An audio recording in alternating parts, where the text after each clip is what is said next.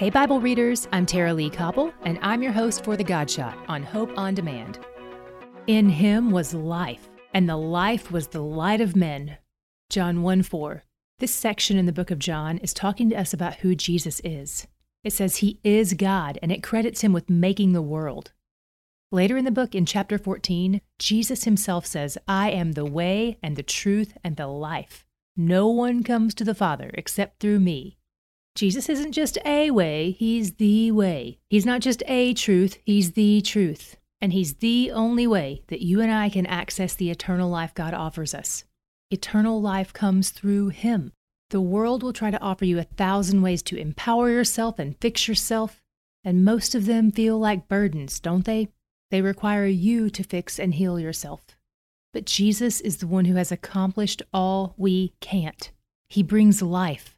He turns the light on. He makes our burden light. He's where the life is, and He's where the joy is.